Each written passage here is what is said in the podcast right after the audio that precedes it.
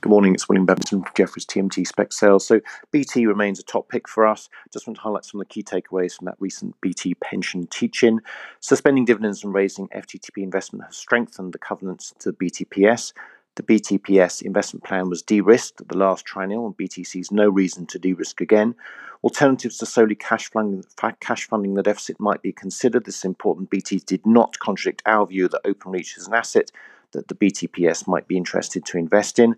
We suspect that BT might discuss transferring part of Openreach into an SPV over which the BTPS might have ownership for 20 years. BT could make, make lease payments to use this asset. Benefits to BT could include a reduced pension deficit, a longer recovery plan, reduced upfront cash funding, and an accelerated tax benefit and multiple arbitrage. We'd love to take you through the details of this and the implications for BT.